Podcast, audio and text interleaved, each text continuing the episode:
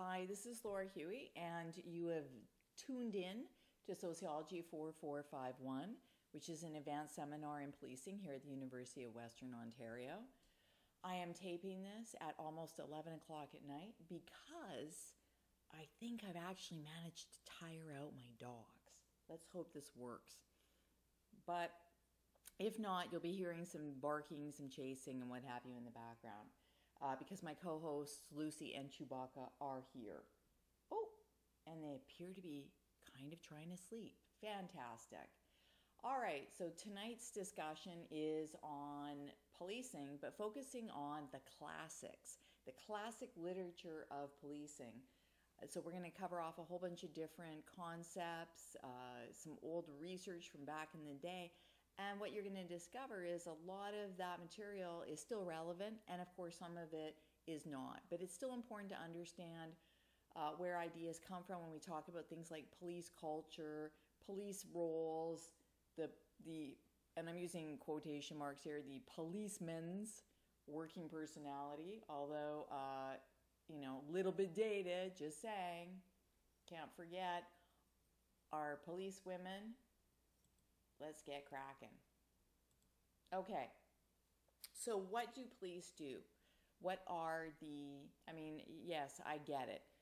when I ask my students in class about this, you know, well, they arrest people, they help little old ladies across the street, uh, they give you tickets. Well, actually, it's usually give you tickets, arrest people, and maybe help a little old lady across the street. Because again, most people's perceptions of policing are based on their firsthand experience or through media representations. So that means where do most people engage with the police? In the context of a traffic stop or some other type of situation which perhaps somebody's been a victim. So, hate to break it to, to you, for those of you in policing, but generally when people see you, they're seeing you at what is not a great point in time for them. In terms of uh, what the research, the classic research has had to say, I'm going to talk about four specific roles that are found within the law enforcement literature. Let's go back to 1964 and the work of a fellow by the name of Michael Banton. Banton looked at policing and he saw the police role as being that of a law enforcer, not exclusively, but that is one of the primary roles. As law enforcers, police officers are tasked with processing cases through the criminal justice system. Duh. Uh, their work primarily consists of arrests and arrest related procedures such as information taking, locating witnesses, filing or advising charges, testifying, and other activities that expedite criminal justice processing. Seems pretty straightforward, right? Well, there's another component to this.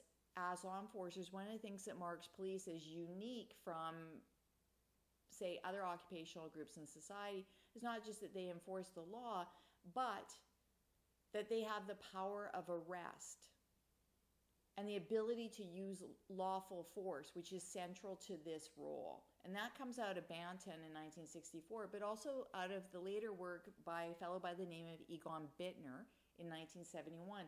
Bittner defines the core of the police role as the ability to use coercion to affect a lawful outcome.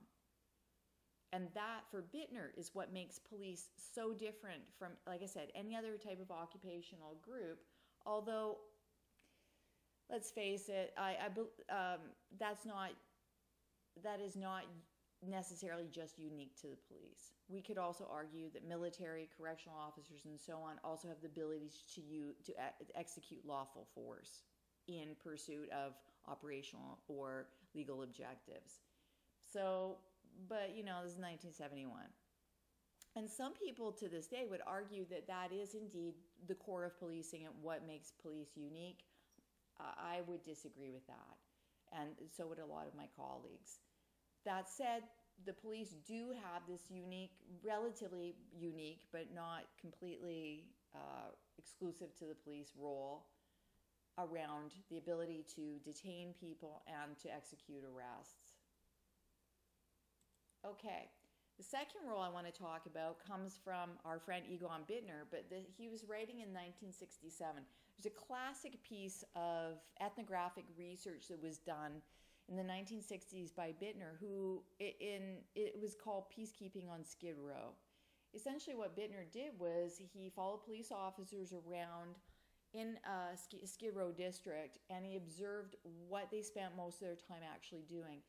One of the things that I find really interesting about the emphasis on police as law enforcers is that it, it obscures the reality that much police work has absolutely nothing to do with enforcing the law. And this is Bittner's point.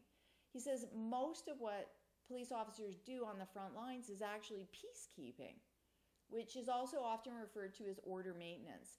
These are all the informal extra legal activities police engage in in order to minimize disorder and reduce tensions that could lead to crimes or disturbances. Such activities include settling personal disputes and or issuing warnings to those who, who are or might be doing wrong. I saw this the other day. So one of the um, one of the interesting side effects of the COVID quarantine is that uh, all of a sudden uh, I find myself in a desperate desire to leave the house frequently on walks with the dog. This is the mo- we have the most walked dogs in the neighborhood, I believe. And as a consequence of that, I get to, you know, there's not much activity, so you get to see everything that's going on in on the street. And I happened to see police officers attending a call down the road, and it was clear that there had been an interpersonal dispute between um, roommates, and to do with unpaid rent at the end of the month, and then you know COVID, and I don't, you know, I'm not working, yada yada yada, and so uh, what happens is the dispute gets to a point where one party or the other calls the police to come and settle the dispute. And that's what I observed. This is, as I, I would suggest, as does Bittner, a good chunk of police work. Trying to prevent things from becoming criminal conduct. Um, another example that I, I give is uh, moving loitering people along. You see a bunch of kids hanging out by, you know, look, look like they're up to no good. Um, you know, might come up and ask a few questions and then they all sort of skedaddle, right? And um, I get it. Some people be like, "Oh, that's terrible." You know, you're moving kids along, but it really depends. It's this is context specific. Um, in some cases, moving people along who are loitering is actually a potentially a good thing because of why they're loitering. If they're loitering because they're hanging out, there's no other place to go, I get that. But, you know, we, let's face it, we do have issues, especially, you know, I, this is probably a terrible example now I think about because with COVID, if you're loitering, for sure that's a bad thing. If there's a group of you loitering, that is definitely a bad thing. So if this is probably a better example. Uh, there was a recent news article, I think it came out actually today or yesterday here in London. A group broke into a golf course and decided they were going to go golfing. They weren't necessarily loitering, they were definitely trespassing. But the, the police were called and attended and broke, broke them up. Um, they did not affect arrests they just warn people that you're being really stupid and get, on, on my word, and get the hell out of here. And so again, they're preventing things that could potentially go really, really wrong.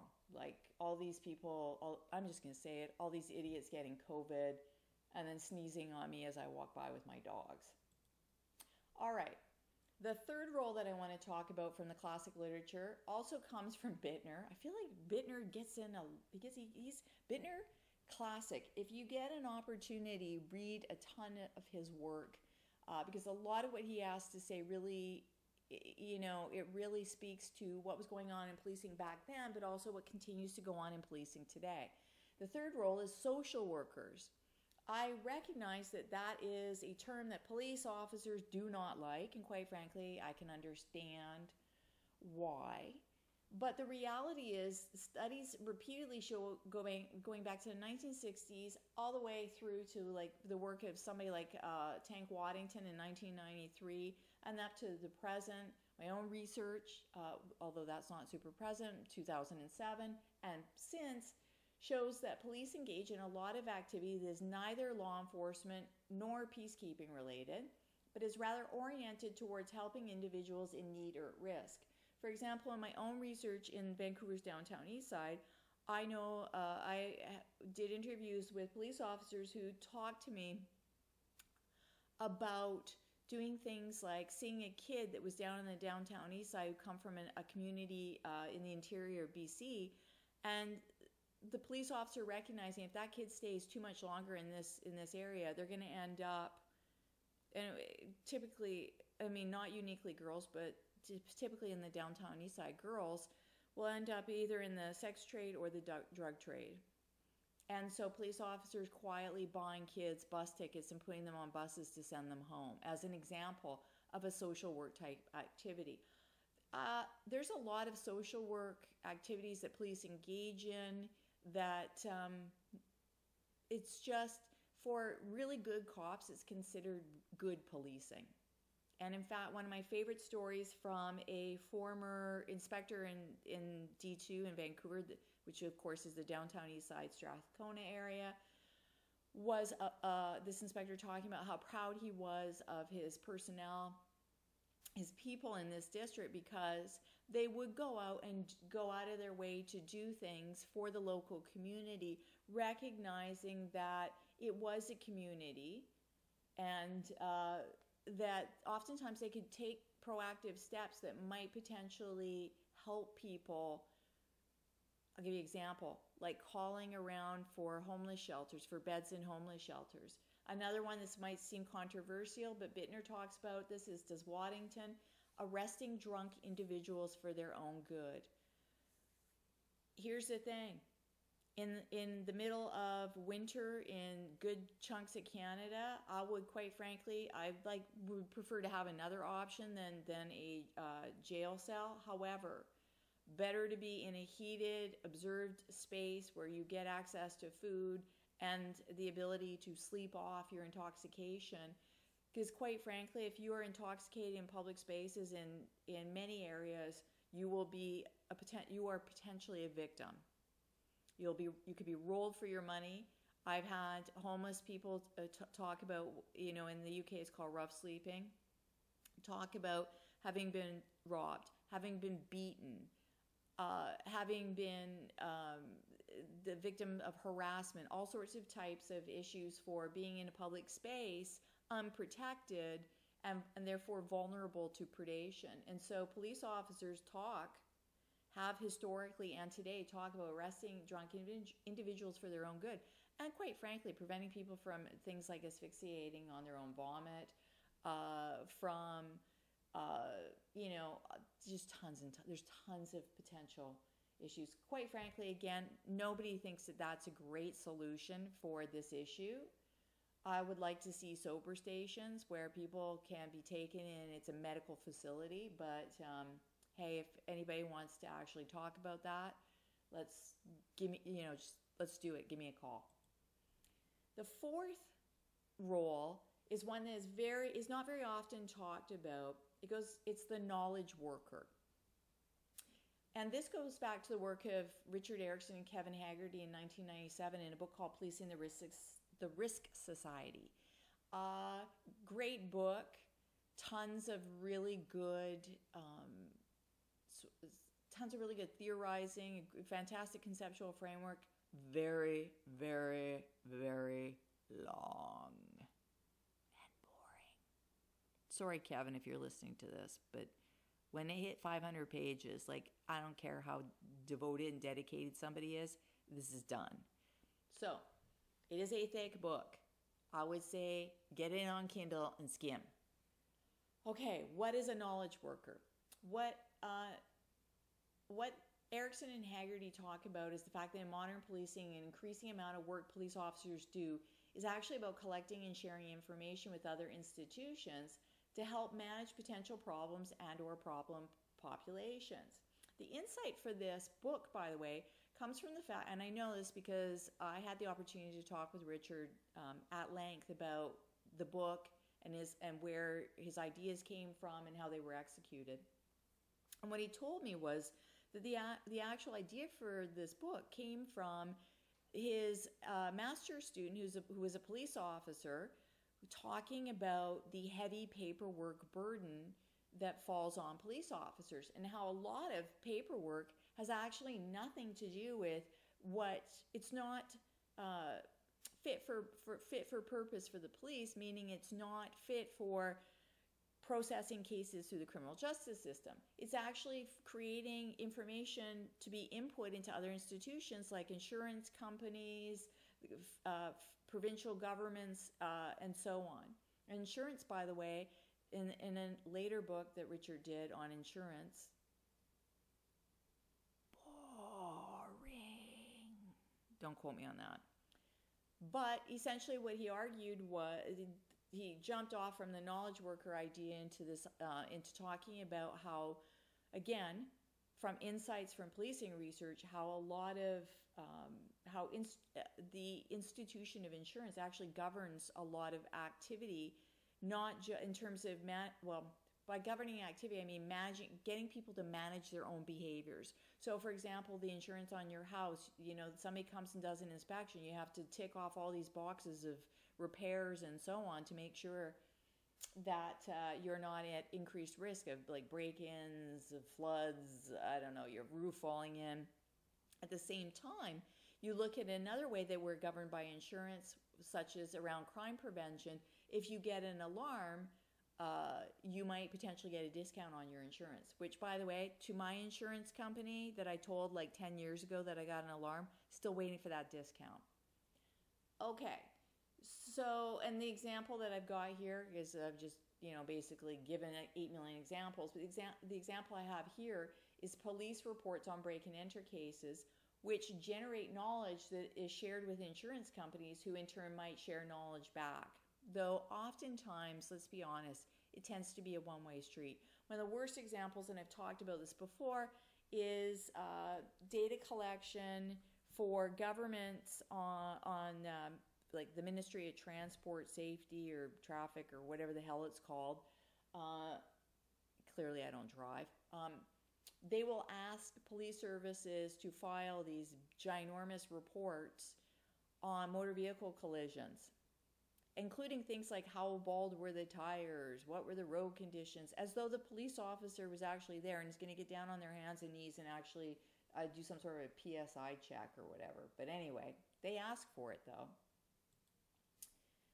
Let's move along from police roles to talk about police, some of the uh, classic research on police citizen encounters.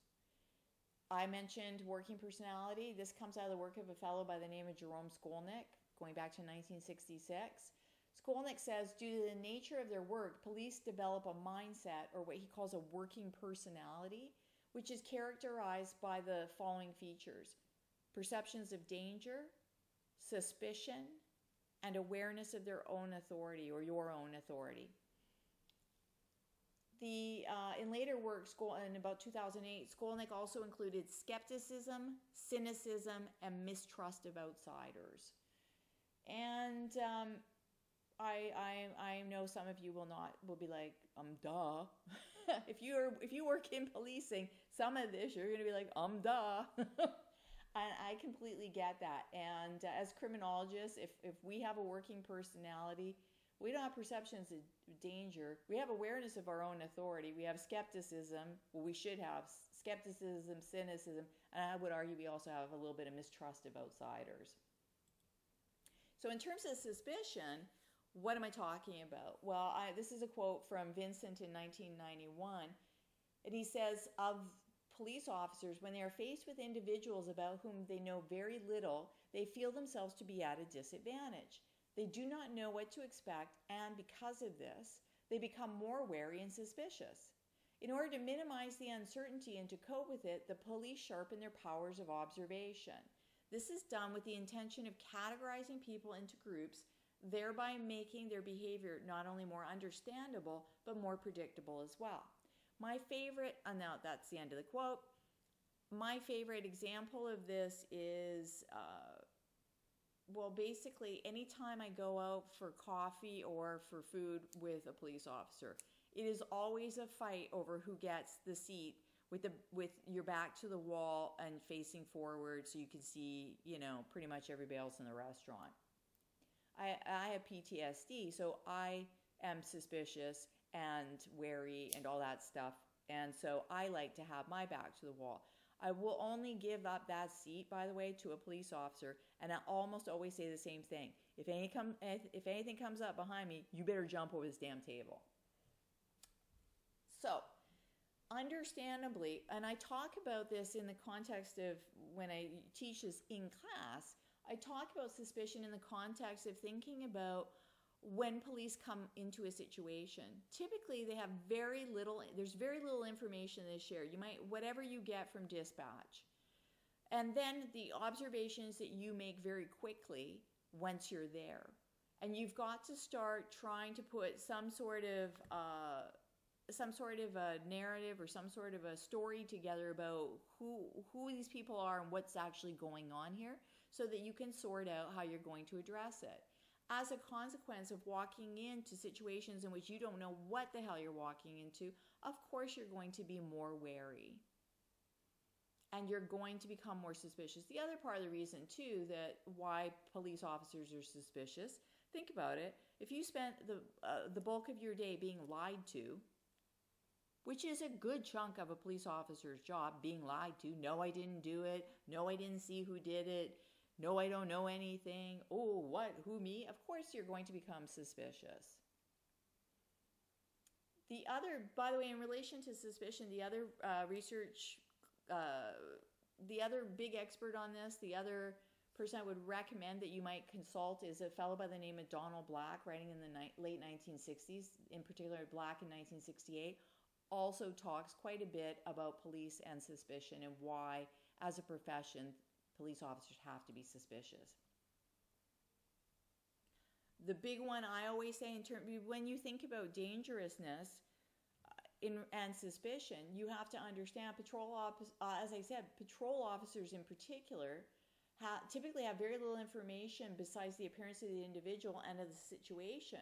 They might be able to learn more from accounts provided by, say, a driver or a passenger, and from documents that are shown to them, such as the driver's license, and of course, whether or not that those names appear in a CPIC in the CPIC system. The historically, now we're very fortunate in terms of this idea of dangerousness. We are very fortunate, relatively speaking, in Canada that we have lower rates of, of homicides of police officers than in other countries, particularly the United States. That said, it happens, and there are, have been some very tragic situations. Um, I'm thinking of Mayerthorpe as as as one example, and but there, you know, there there there have been more than more than a few. The reality, though, is the mo- typically uh, it, in the research that we've done here in Canada, where we've looked at where police officers are most vulnerable to to the possibility of homicide uh, we found that um, calls in rural and remote areas. And that again is not super surprising. That has to do with uh, many things, including the fact that there's a lack of backup.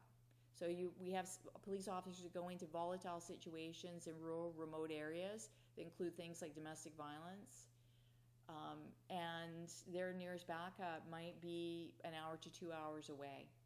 And there's this sort of situation, it's a terrible situation to place police in, of wanting to respond to the call, but uh, having orders, and typically in the form of regulations that say, you know, you have to wait for backup, knowing that, you know, in the two hours that you're sitting outside in your car, the the um, somebody might be killed, or you rush in and then you might be in peril without any backup. So this is a huge, huge safety issue. Another concept that I want to talk about from the research literature, this comes from the work of Sykes and Clark from 1978, is the concept of deference. In terms of police citizen relationships uh, in the field, this is how Sykes and Clark put it in the 1970s, and I'm going to try to update it a bit. Deference is this idea that you defer to someone because they're an expert or an authority figure. Means that you value them and you give them, you accord them a higher status, meaning you're more willing to listen to them and to to obey or follow instructions and so on. Sykes and Clark say that police are of higher status than many citizens with whom they interact by virtue of their occupational role and in many instances by virtue of their general socioeconomic condition. This difference in status influences the flow of deference, though, so that it is expected that it will be expressed differently downwardly uh, versus upwardly. Officers also believe that they are owed deference because of their symbolic status. The officer generally has greater social value and influence than the citizen. And that symbolic status, this is now me talking, that symbolic status comes from the fact that police officers are not just, rep- they're not there representing themselves. They are there representing an institution that has invested in them the role of enforcing the law. And so there's a moral element to this, which uh, that's going to have to be a whole other discussion. There's a moral element to policing.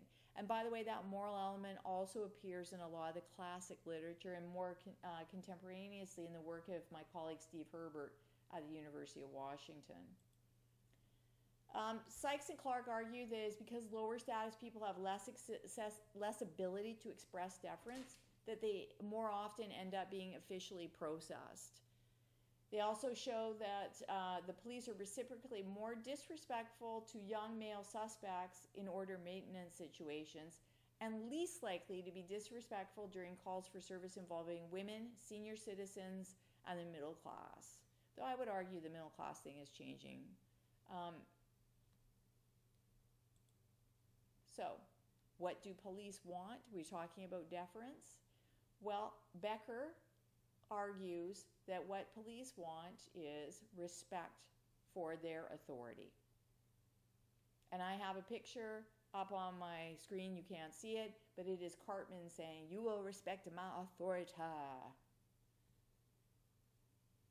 And again, that is, first of all, because they want to gain compliance so they can get control over a situation, sort it out but also because again this moral element they are respect they are uh, enforcing or trying to enforce the law and have you respect the law. So disrespect for their authority is equal is equivalent to disrespect for the law.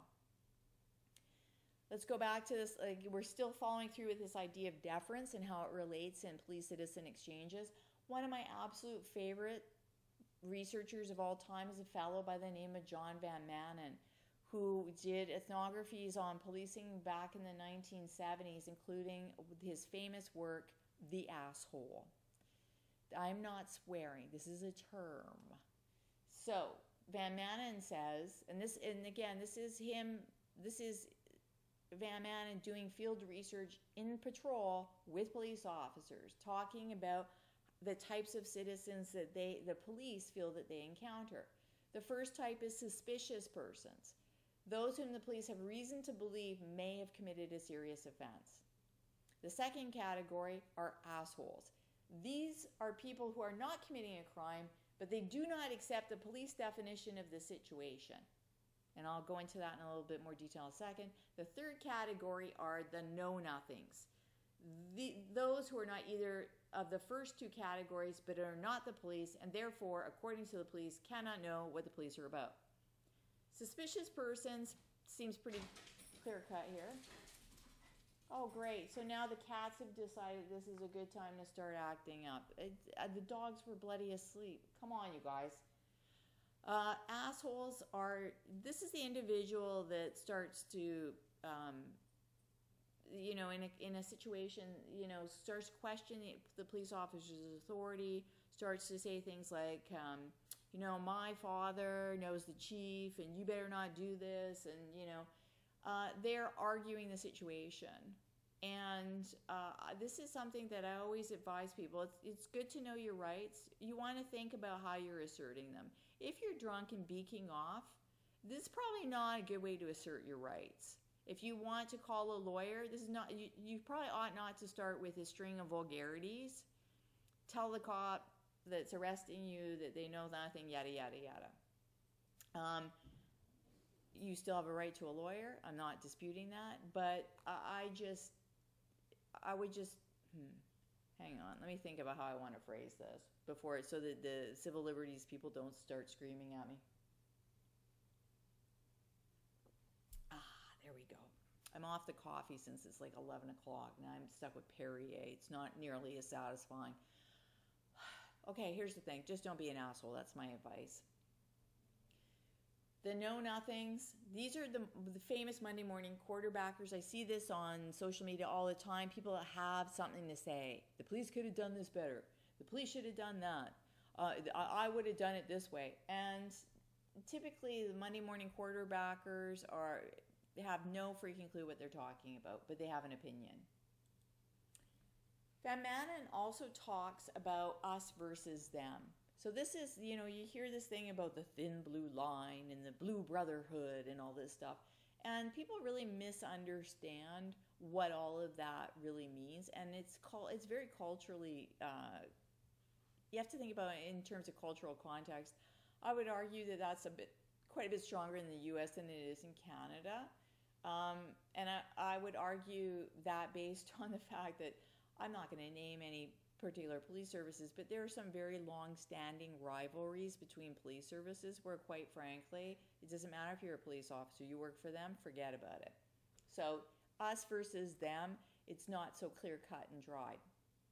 However, let's go back to what Van Maanen says. He says the public responds to the officer not as a civilian, not as a whole person, but in his or her capacity as a police officer.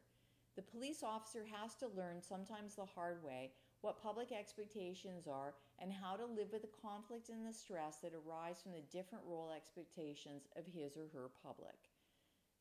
I'm going to stop right there. This is something I see over and over again. Uh, go back to my situation of going out for coffee or for lunch with a, with a uniformed police officer it is as soon as I walk in, everybody start. They're not, uh, you know. It's nice. It's nice when you walk in, all the heads turn to look at you. It's very deflating when it turns out they're actually not checking out your great. You know, you've been working on your butt, and your butt looks great in those jeans. They're not looking at that. They don't think you're like Gwyneth Paltrow or or you know whoever. They're looking because the person that you're with is wearing a uniform and a police uniform police officers have to learn the fact that anytime that they are in uniform and they're visible, they're going to draw, a, people are going to look at them. They're going to draw attention. The thing is, out of uniform in social situations, it's this, it, it's not that dissimilar in a sense. You might as well just have the damn uniform on because as soon as you tell somebody that you're a police officer, then all sorts of questions. Well, so tell me about this case. What do you think about this jury verdict? What do you know about this murder case? What do you know about that? And, or you get to deal with other people's biases about the police. Well, you know, my ticket and blah, blah, blah, blah. Can you imagine? This is the same reason why I don't tell people I'm a criminologist because I don't want to hear it. And I often say to my students when we're in class, like, I ask, what kind of occupation do you do? And they say, well, I'm a retailer, I do this or I do that. And I say, well, how do you feel if people when oh you work at Victoria's Secret? Oh my God, that's the those are the crappiest clothes. Like I don't know how you can stand that. Blah blah blah. I mean, you'd want to like. I know violence is not the answer, kids, but you'd probably want to punch them. Well, this is not dissimilar from the police experience. Everybody has something to say, and they do not re- react to you as another human being. They react to you in terms of your occupational role. In sociology, it's called master status.